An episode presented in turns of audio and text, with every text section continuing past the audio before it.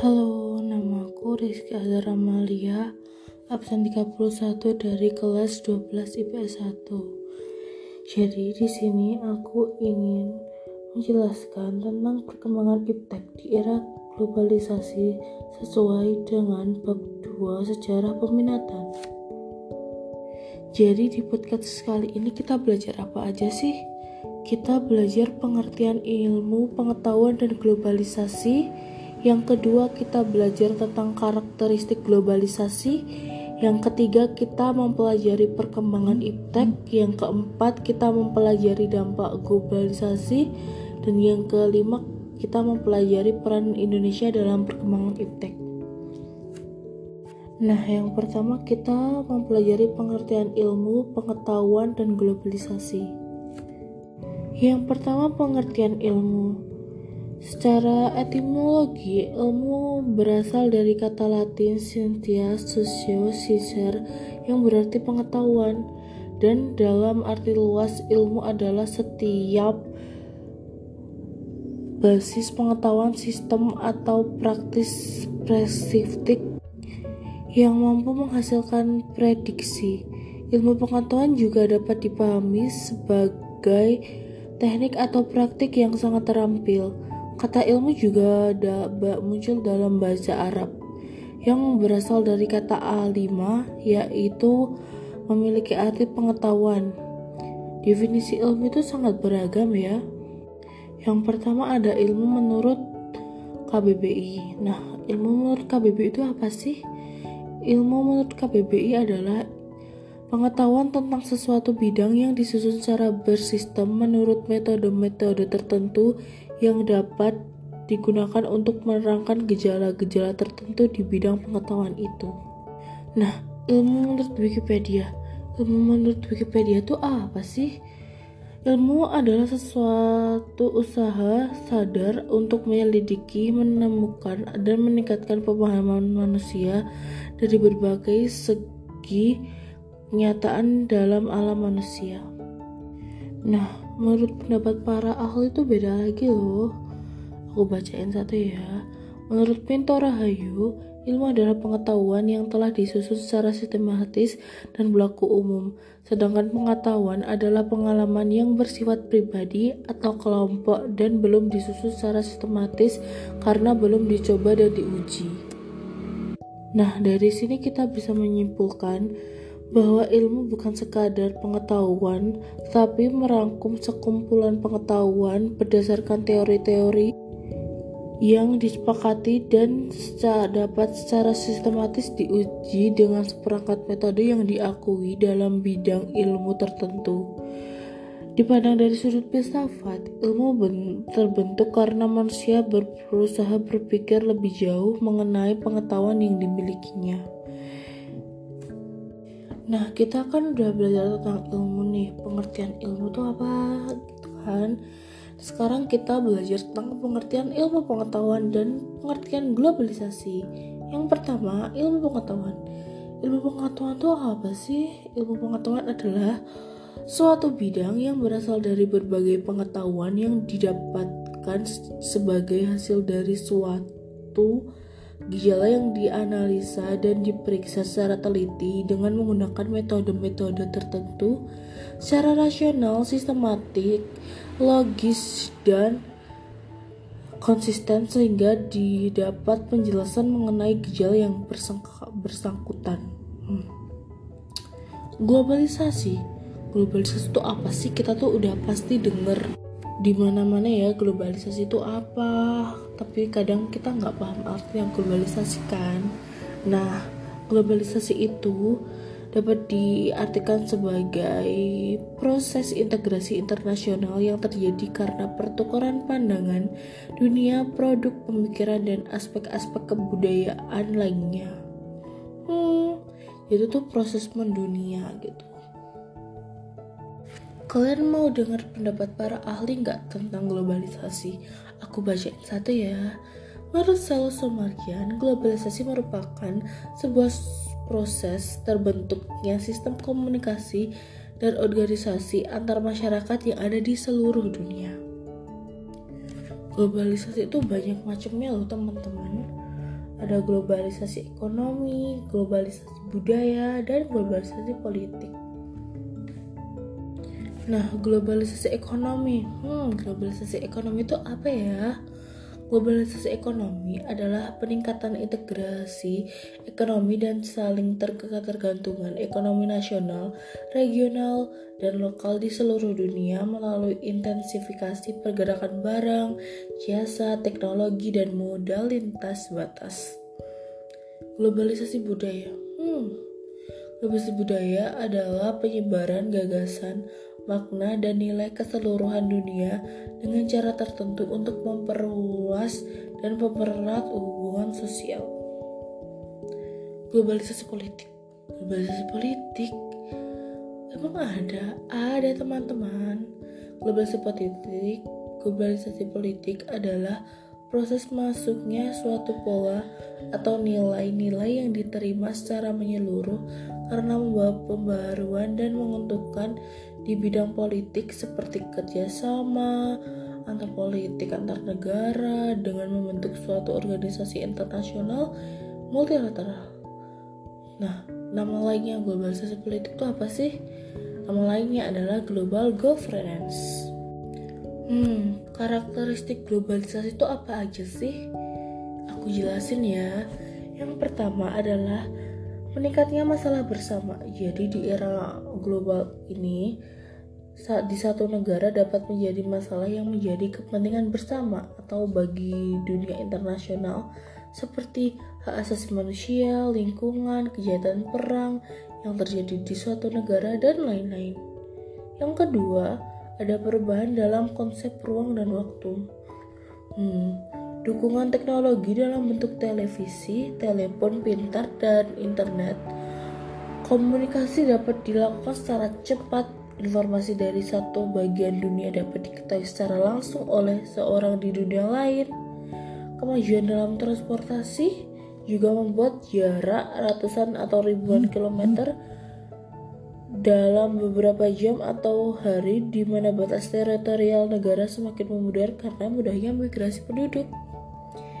Yang ketiga, ada negara-negara di dunia memiliki tingkat ketergantungan yang tinggi karena pasar dan produksi ekonomi.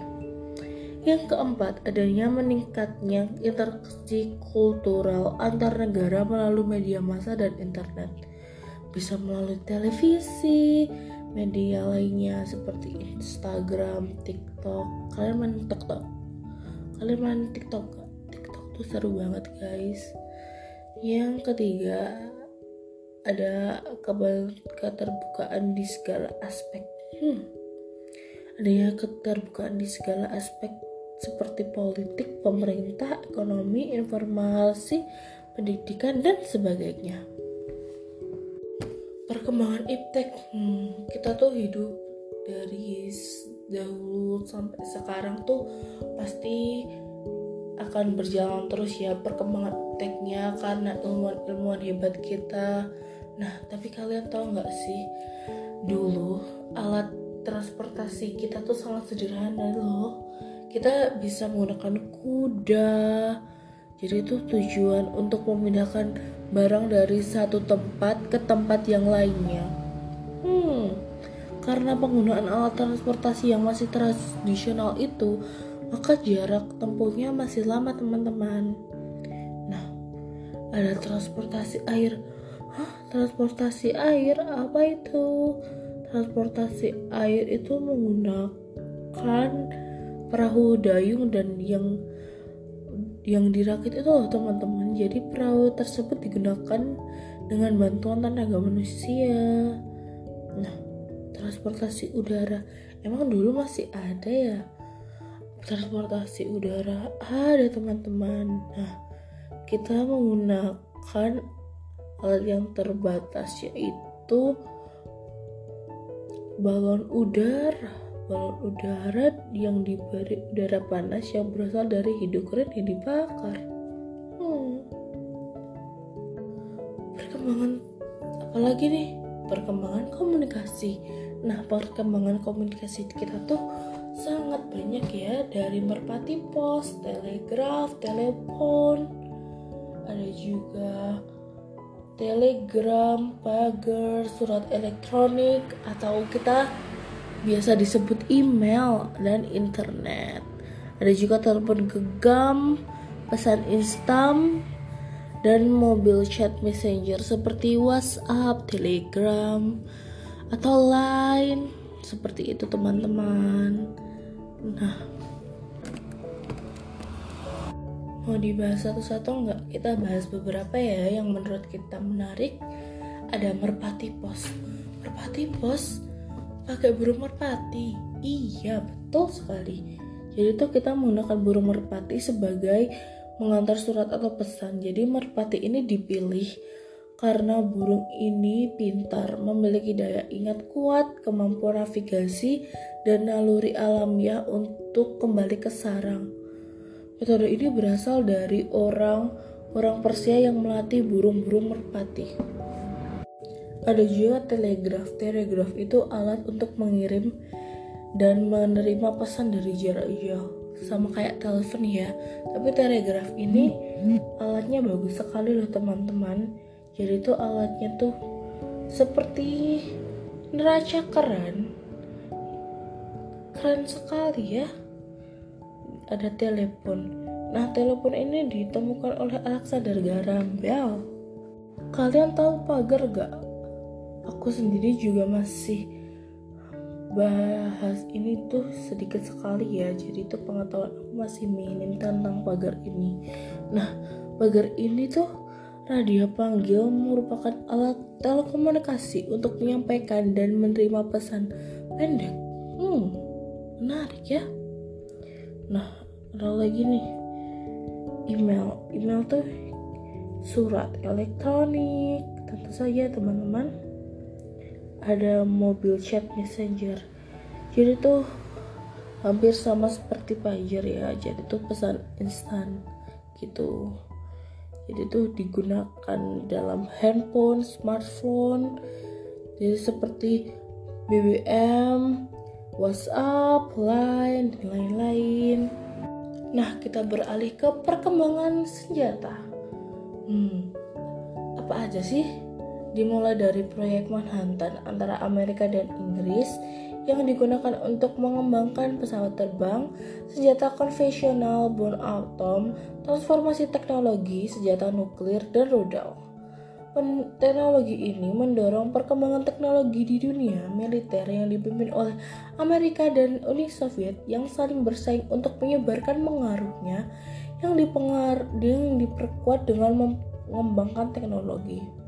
Nah, persaingan ini sangat kuat sekali sampai menimbulkan perang dingin antara dua negara tersebut. Kita nyerempet ke sejarah bom atom nih. Bom atom itu kemudian dipakai untuk menghancurkan kota Hiroshima dan Nagasaki. Itu tuh momentum kemerdekaan Indonesia juga ya. Pada tahun 1949, Uni Soviet berhasil melakukan uji coba ledakan bom atom. Tentu saja keberhasilan Uni Soviet ini menimbulkan kecemasan Amerika ya, sehingga negara tersebut berusaha mencari dan menciptakan bom tandingan. Oleh karena itu, Amerika Serikat segera melakukan penelitian tentang bom hidrogen. Negara sekutu Amerika Serikat dan satelit Uni Soviet tidak lepas dari pergerakan teknologi persenjataan tersebut. Hmm, untuk ambisi dua negara adidaya ini, mereka dibangun dibangun dari basis militer dan pangkalan peluncuran rudal. Yang ketiga ada perkembangan teknologi luar angkasa. Nah, ada Neil Armstrong dan Sputnik 2 Laika. Hmm. Uni Soviet mengirim objek buatan manusia pertama ke orbit bumi. Satelit ini dinamakan Sputnik dan menjadi persaingan awal antara Uni Soviet dan Amerika. Sputnik 1 diluncurkan pada 4 Oktober 1957 Sputnik berarti satelit atau teman berkelana. 1957 kembali meluncurkan satelit Sputnik 2 yang diserai seekor anjing yang bernama Laika di dalamnya. Pada 31 Januari 1958, Amerika meluncurkan satelit Explorer 1, kemudian Uni Soviet meluncurkan satelit Sputnik 3 pada 15 Mei 1958 dan satelit Lunar 2 atau 3 pada Oktober 1959 yang bisa mengelilingi bumi. Wow, keren. Yuri Gagarin dari Uni Soviet menjadi manusia pertama yang melakukan perjalanan ke luar angkasa yang dilakukan pada tanggal 12 April 1961 menggunakan pesawat Vostok 1 selama 108 menit.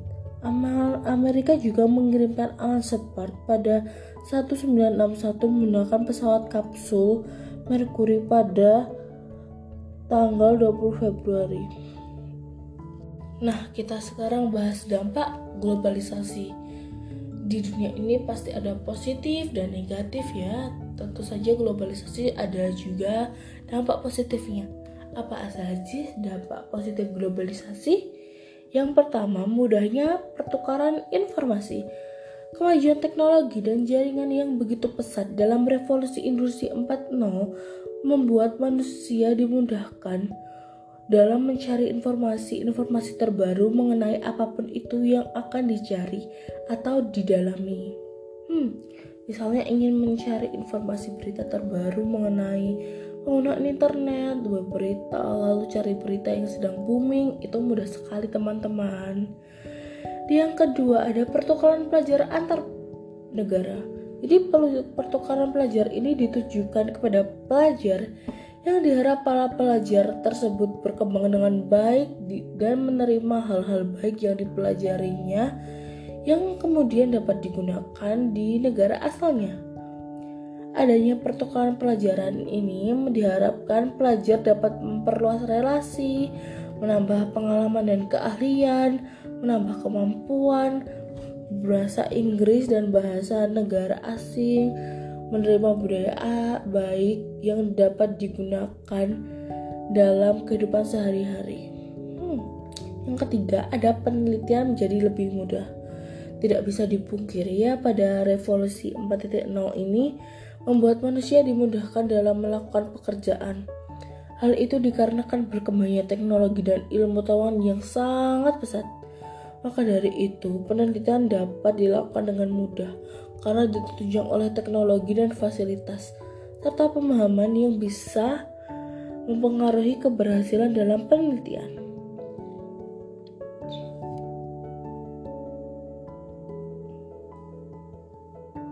Nah, ada dampak negatif dari globalisasi.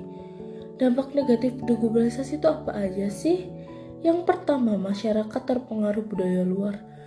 Hmm, kok bisa ya? Bisa dong. Interaksi yang semakin mudah antar negara dan antar orang-orang yang di berbagai negara belahan dunia yang berbeda menyebabkan adanya persebaran budaya yang sangat cepat pula. Sekarang ini budaya tidak dapat lagi disebarkan melalui peninggalan sejarah, tradisi, dan pariwisata. Sekarang budaya justru disebarkan lewat musik, film, karya literatur, seperti komik dan media sosial. Yang kedua, lunturnya budaya gotong royong.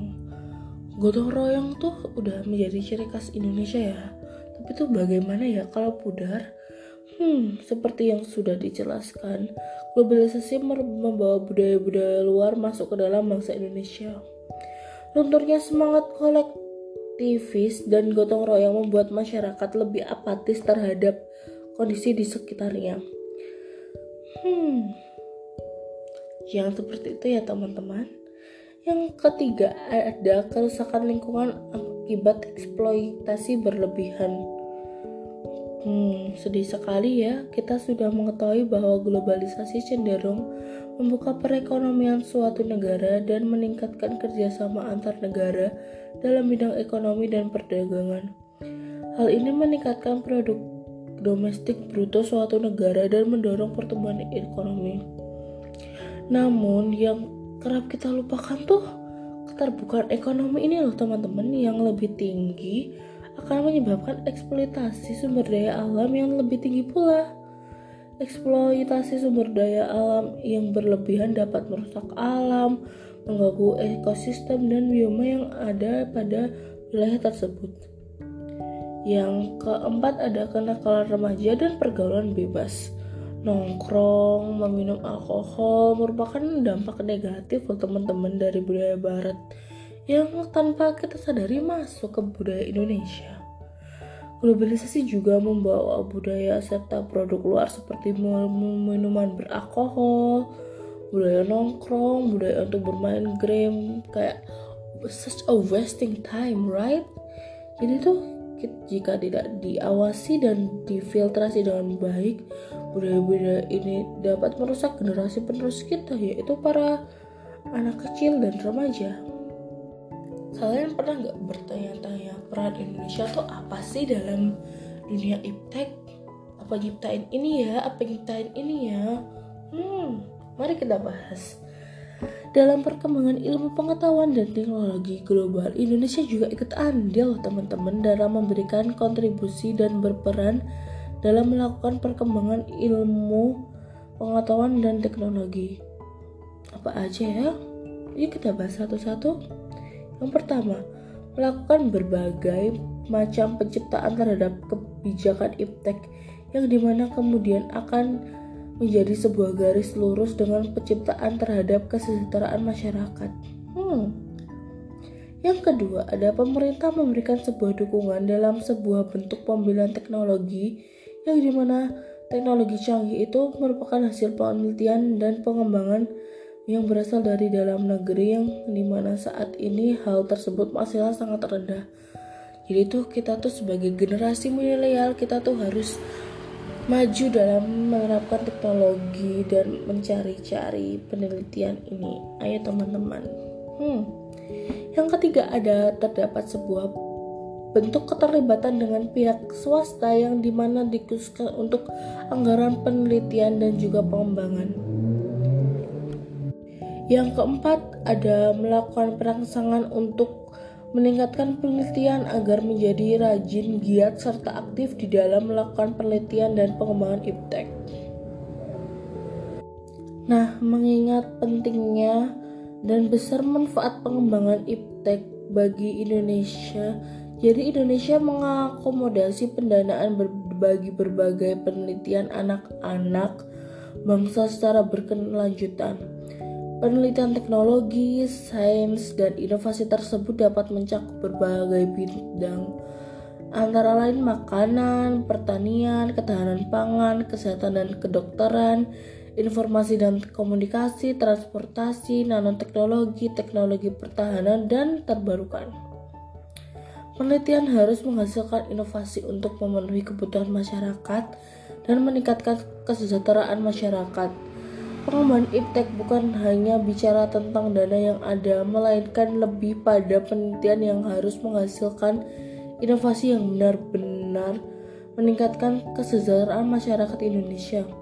Untuk itu, Indonesia terus berupaya meningkatkan ilmu pengetahuan dan teknologi unggul, salah satunya dengan terbuka terhadap berbagai kerjasama internasional, termasuk kemitraan dengan Inggris. Hmm. Semua peneliti, penemu, dan inovator Indonesia didorong untuk berkolaborasi dengan universitas-universitas Inggris dalam menjawab kebutuhan masyarakat.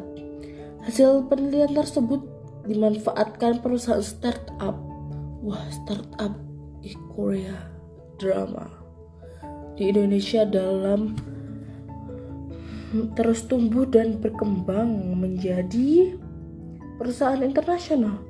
Melalui skema kemitraan tersebut, semua peneliti bisa memanfaatkan peluang melalui penelitian sepenuhnya melalui dana kemitraan tersimpan di dalam perpustakaan, tetapi harus menghasilkan inovasi yang bermanfaat bagi masyarakat Indonesia, bahkan masyarakat global.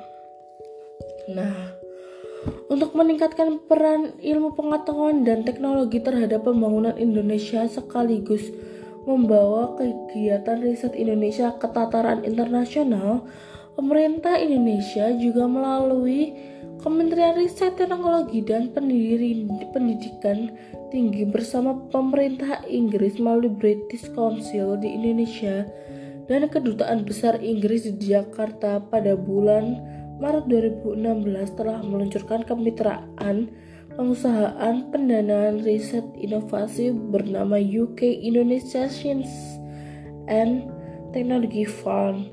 Newton Fund adalah bentuk kemitraan yang ditawarkan Inggris. Hmm, menarik ya. Nah, jadi kerjasama melalui pendanaan pengembangan penelitian IPTEK itu diharapkan dapat memberikan hasil penelitian yang nyata dan bermanfaat bagi kehidupan masyarakat sekaligus menciptakan kecerdasan bangsa. Partisipasi berbagai lembaga ini merupakan bagian dari upaya kolektif untuk mewujudkan budaya iptek unggul di Indonesia ikut membangun pengembangan iptek global.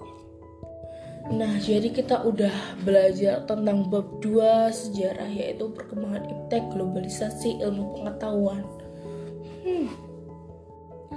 Ya teman-teman tidak dipungkiri bahwa zaman semakin maju dan teknologi semakin berkembang jadi tidak mungkin ya manusia stuck hanya di satu zaman saja. Itu tidak mungkin sekali teman-teman.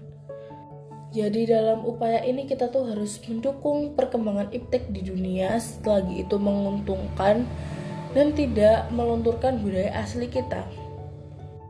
Kita juga dapat menggunakan Pancasila sebagai filtrasi untuk menyaring budaya-budaya global yang masuk di dalam negara kita dan kita saring dan kita pakai yang baik-baik saja ya. Nah teman-teman nggak terasa udah di penghujung acara aja ya. Jadi semoga materi yang aku sampaikan dapat bermanfaat dan bisa ditiru di kemudian hari. Maaf jika ada kurang dan kata-katanya sedikit terbata-bata karena ini jujur perdana aku podcast. Dan ya mencoba teknologi perkembangan iptek. Wow keren sekali. Jadi terima kasih untuk kalian yang sudah mau mendengarkan aku selama 27 menit 44 yang mungkin bisa jadi 30 menit dan terima kasih untuk Pak Heru yang sudah memperkenalkan Ancor dan memberikan tugas berupa podcast ini. Jika ada salah saya mohon maaf. Wabillahi taufik walidayah. Wassalamualaikum warahmatullahi wabarakatuh. Salam budaya.